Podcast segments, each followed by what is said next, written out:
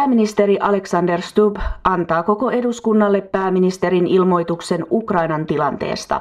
Pääministeri Aleksander Stubb palasi tänään sortseissa lomaltaan toimittajien eteen espoolaisen rantakahvilan terassilla. No niin, morjens. Morjens. Olis kaikki palannut kesälaitumille? Joo. Kyllä.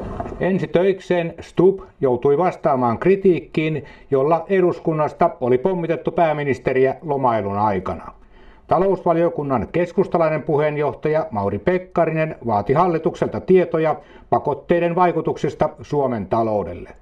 Talousvaliokunnan huomiseen kokoukseen hallitus lähettää pääministerin sijasta eurooppaministeri Lenita Toivakan. Lenita menee, niin kuin sanoin, joo, Lenita menee.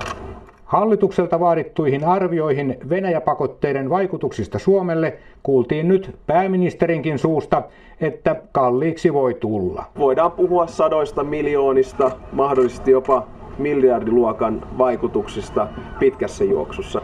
Stubb puolusti kuitenkin päätöstä Venäjä-pakotteiden laajentamisesta ja sanoi, että viimeinen niitti sille oli malesialaiskoneen alasampuminen. Mitä jos kyseessä olisi ollut 190 suomalaista, jotka olisivat olleet ylilennolla Finnairin koneessa? Mikä olisi ollut silloin se reaktio täällä Suomessa?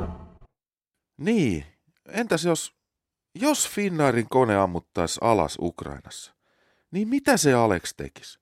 Julistaisiko venäläisiä liikemiehiä matkustuskieltoja, ottaisi niitä visakortit pois? Ottaisiko se Harkimo Areena valtio haltuun? Tai jos Finnairista olisi kyse, niin voisihan se tietysti vastatoimena lakata lentämästä Venäjän yläpuolella. Se luteita rassaisi. Tai pakottaisi Valio lopettamaan voimyynnin Venäjällä. Mutta missä ne sitten paistettaisiin?